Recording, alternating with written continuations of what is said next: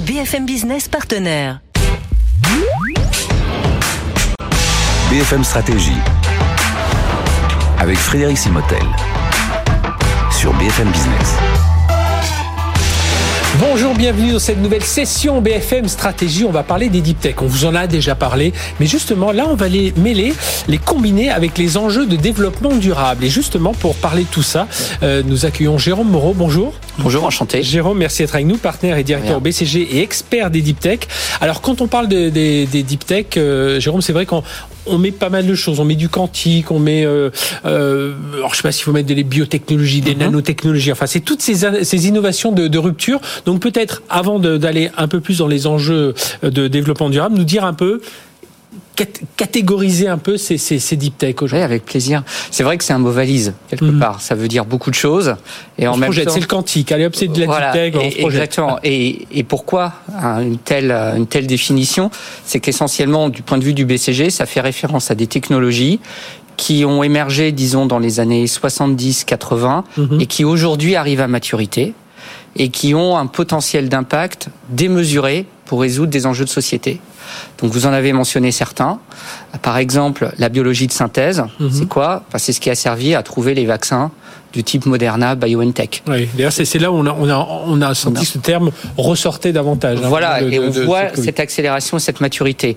Une autre, c'est par exemple les nanotechnologies, c'est l'utilisation de l'échelle plus que microscopique pour modifier les propriétés des matériaux. Ça permet des choses très intéressantes pour, par exemple, avoir des matériaux plus durable, plus léger, moins coûteux, plus efficace. Et en termes d'investissement, quand on dit aujourd'hui on arrive à maturité, c'est-à-dire que les investissements qui sont aujourd'hui mis dans la dans la dans les tout ce qui est la high tech, euh, les, les, les, technologies. Alors, je vais pas dire une nouvelle technologie parce que aussi ça, ah ça mais dans toutes ces technologies numériques, etc. Là aujourd'hui, ça veut dire que aussi dans ces deep tech, les investissements sont beaucoup plus importants. Oui, alors effectivement, arriver à maturité, c'est arriver à maturité technologiquement, mais aussi en termes d'usage. Et c'est ça mhm. qui est le plus intéressant, c'est que ces technologies, on les voit comme la façon pour les entreprises de résoudre, en particulier euh, les 75% euh, de reste à atteindre sur leurs objectifs de décarbonation. D'accord. Parce que quand on regarde aujourd'hui ce qu'elles ont déjà en ligne de mire, finalement, on a des leviers de substitution, on peut acheter des crédits carbone, mais ça résout pas la façon dont on fait les choses, dont on fait les engrais, dont on fait les aciers, les aciers, dont on fait par exemple le ciment ou les plastiques. Et pour vous, faut tout de suite lier ça aujourd'hui, ces deep tech. Alors vous avez pris quelques exemples là, vous avez donné l'exemple du vaccin, là, de, de nouveaux aciers, de nouveaux engrais, mais aujourd'hui, ces deep tech, faut tout de suite les relier à tous ces enjeux de développement durable Alors, d'un point de vue euh, chiffré, la deep tech, c'est environ 20% des investissements dans la high tech. Mhm. Et dans ces 20%, en fait, il y en a un gros quart qui est vraiment centré sur le développement durable. C'est-à-dire euh, euh, le, le, passage à l'électrique, les nouvelles énergies, mais aussi, et beaucoup, trouver des alternatives au pétrole, trouver des alternatives aussi pour l'agriculture. Mhm ce qui est vraiment intéressant, on, trouve, c'est que ces technologies, en fait, elles sont accessibles beaucoup plus vite que ce qu'on pourrait imaginer. Quand on et on a tous été surpris de l'ampleur des vaccins, par exemple. Mhm. C'était un rêve il y a cinq ans, ne serait-ce, d'imaginer qu'on pouvait utiliser de l'ARN messager. Et en fait, on voit la même chose dans d'autres domaines. Beaucoup d'entreprises s'imaginent que c'est des choses à horizon 10 ans. En fait, notre expérience de travail avec des grands groupes et d'observation de mhm. l'industrie montre qu'en fait, il y a des solutions accessibles d'ici 3 à 5 ans. Et, et tout ça, vous dites qu'aujourd'hui, les entreprises doivent s'y intéresser parce que ça peut leur permettre, à ces deep tech, parce que ça peut leur permettre de réduire leur empreinte carbone Absolument. Et ça va même au-delà. Je pense que c'est un triple impératif sociétal. Il y a un impératif pour les entreprises, on peut y revenir. Mhm. Il y a aussi un impératif plus globalement pour les consommateurs et pour l'avenir de nos sociétés. Parce qu'aujourd'hui, euh, tout simplement, plus personne, on connaît bien le contexte actuel qu'on est en train de vivre, n'est prêt à payer quelque part concrètement mhm. la transition. Il faut trouver des moyens de faire des choses qui sont meilleures pour l'environnement sans être beaucoup plus chères pour qu'elles soient accessibles. Donc on a besoin de leviers d'efficacité, d'être plus frugaux, mais au sens positif, c'est-à-dire utiliser moins d'énergie, moins de matériaux, pour arriver à faire la même chose. Par exemple, si je peux me permettre mhm. une illustration, dans l'agriculture, c'est un sujet qui nous tient vraiment à cœur au BCG. Euh, c'est connu, les agriculteurs aujourd'hui ne sont pas payés au niveau qu'ils devraient être pour avoir un standard de vie acceptable, mais aussi pour pouvoir fournir des produits, par exemple bio, etc., à l'échelle. C'est parce qu'on est dans un système très intensif. Mhm. Pour arriver à passer sur des choses comme l'agriculture régénérative. C'est quoi l'agriculture régénérative?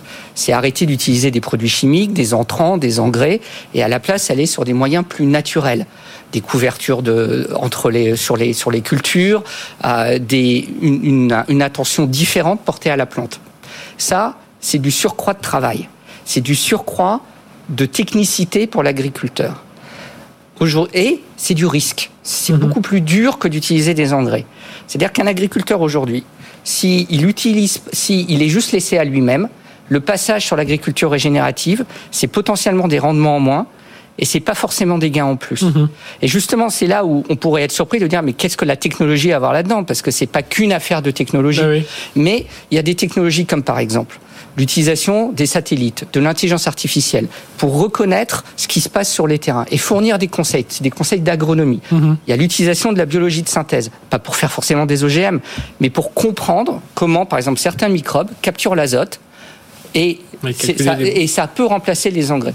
Donc ça, c'est des exemples concrets, je pense, pour le développement durable. Euh, alors en termes d'investissement, on estime, c'est alors euh, c'est les chiffres hein, donnés par le BCG en, cumulant 254 milliards de dollars d'investissement pour les deux dernières en, années. En capital risque en 2021-2022. C'est aux alentours de 20% du total mondial. Donc la, la, la, deep tech est devenue la seconde classe d'actifs. Est-ce qu'elle est-ce qu'elle peut souffrir au même titre que le digital aujourd'hui? Alors c'est intéressant. La, la, réponse est oui, mais c'est peut-être une crise de croissance. Euh, je dirais pas souhaitable, mais potentiellement vertueuse. Mhm. Parce que, bah, on le sait aussi, avec euh, la hausse des taux d'intérêt, c'est la fin de l'argent facile beaucoup de business models, on voit les déboires de la, de la big tech en Californie notamment, se retrouvent face à un mur d'absence de liquidité et de débouchés. On peut plus acheter des clients comme on le faisait à court de milliards mhm. d'investissements. Et par rapport à ça, je pense qu'il y a une vraie euh, redécouverte de l'économie réelle, l'économie physique. Plus grande discipline financière. Voilà. Et quand Il faut vendre. Voilà, exactement. Et la deep tech, c'est des produits principalement industriels et manufacturés. Encore une fois, c'est des plastiques, c'est de la nourriture. c'est de l'économie physique. C'est de l'économie réelle. Mhm. Elle nécessite plus d'investissement, parce qu'il faut faire des usines, il suffit pas de faire du logiciel. C'est plus de capex, mais une fois qu'on a le produit, eh ben, c'est plus de revenus à moyen et long terme. Donc il y a une mhm. plus grande stabilité. Et c'est la, la difficulté en termes d'investissement, c'est qu'il y a une plus grande technicité.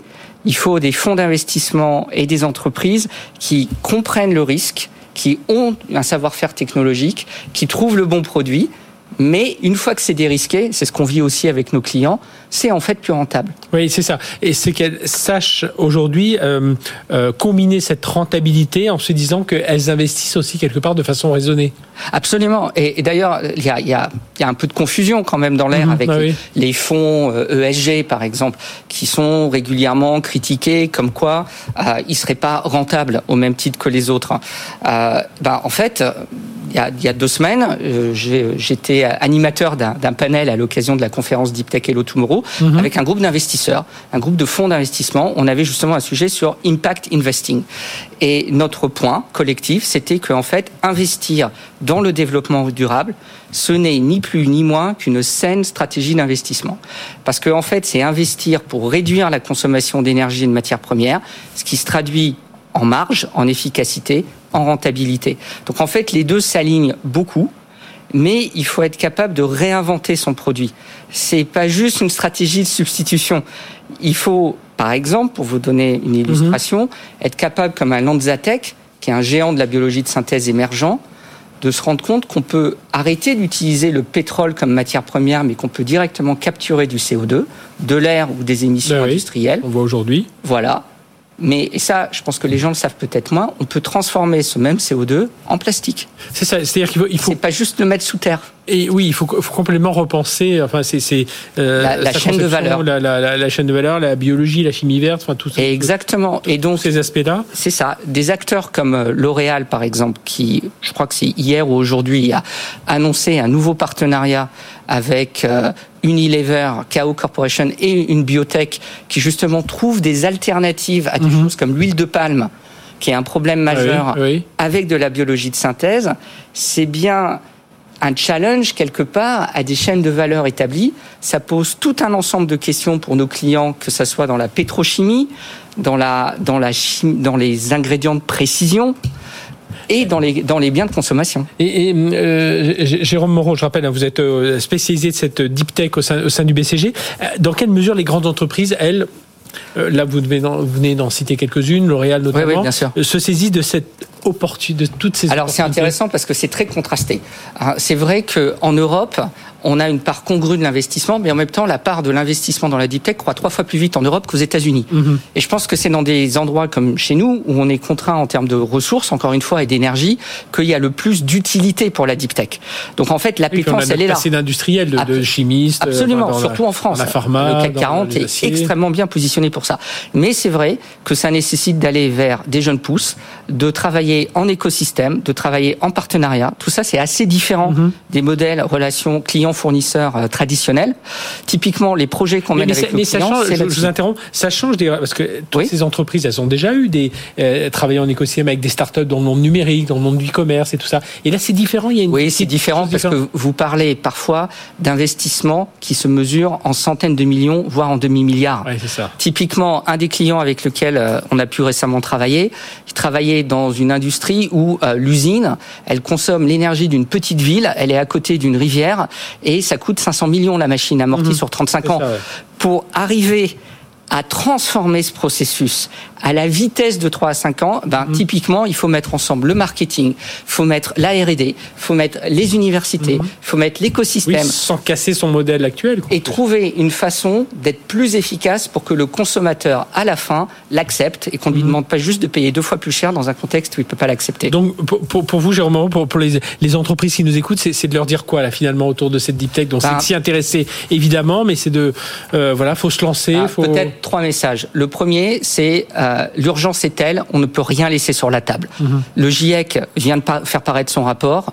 Par rapport à l'année, euh, ils viennent de, nous le redire, on, est, on doit baisser les émissions de, de gaz carboné de 50% minimum d'ici 2030. La technologie n'est pas toute la réponse, mais il y a des réponses, faut s'en saisir. C'est première chose. Deuxième chose, il faut le faire ensemble. C'est une problématique d'écosystème. Chacun a un bout de la réponse, personne n'a toute la réponse. Mhm. Et la troisième chose, c'est d'avoir de l'audace et d'oser. Voilà. Parce que ce genre de choses, il faut réinventer. Mhm. hein, et c'est comme l'a dit Mark Twain, ils ne savaient pas que c'était impossible, alors ils l'ont fait. Oui, et, je pense qu'on doit s'astreindre à la même chose. Et, pensons-y notamment euh, en termes du vaccin ARN, ARN messager, hein, qui, a, qui, a, qui, a, sauvé des vies, qui a sauvé aussi des, enfin, qui a sauvé pas mal de choses au niveau de la, planète euh, dans les épisodes tragiques que l'on a connus avec le Covid. Merci, Jérôme d'être venu nous parler de tout ça. Donc, euh, partenaire et directeur BCG expert des deep tech. Et donc, cette deep tech, comment elle vient à la rescousse des enjeux de développement durable. Merci d'être venu nous expliquer tout ça. Allez, à très bientôt pour une nouvelle session BFM Stratégie.